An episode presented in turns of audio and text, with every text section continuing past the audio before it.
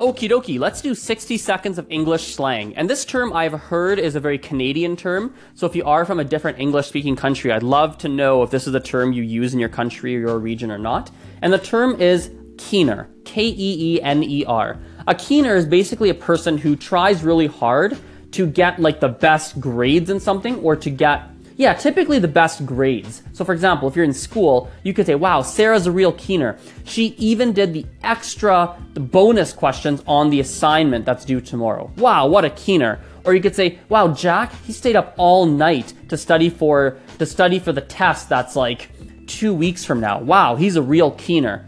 You could also use keener in a work context. You could say, for example, did you know that Sally, she stayed at the office until 7 p.m. working on a report that's not due until next week? Wow, she's a real keener. So keener often has a bit of a negative context to it. However, it could have a neutral or positive context as well, depending on kind of how you chose to use the word.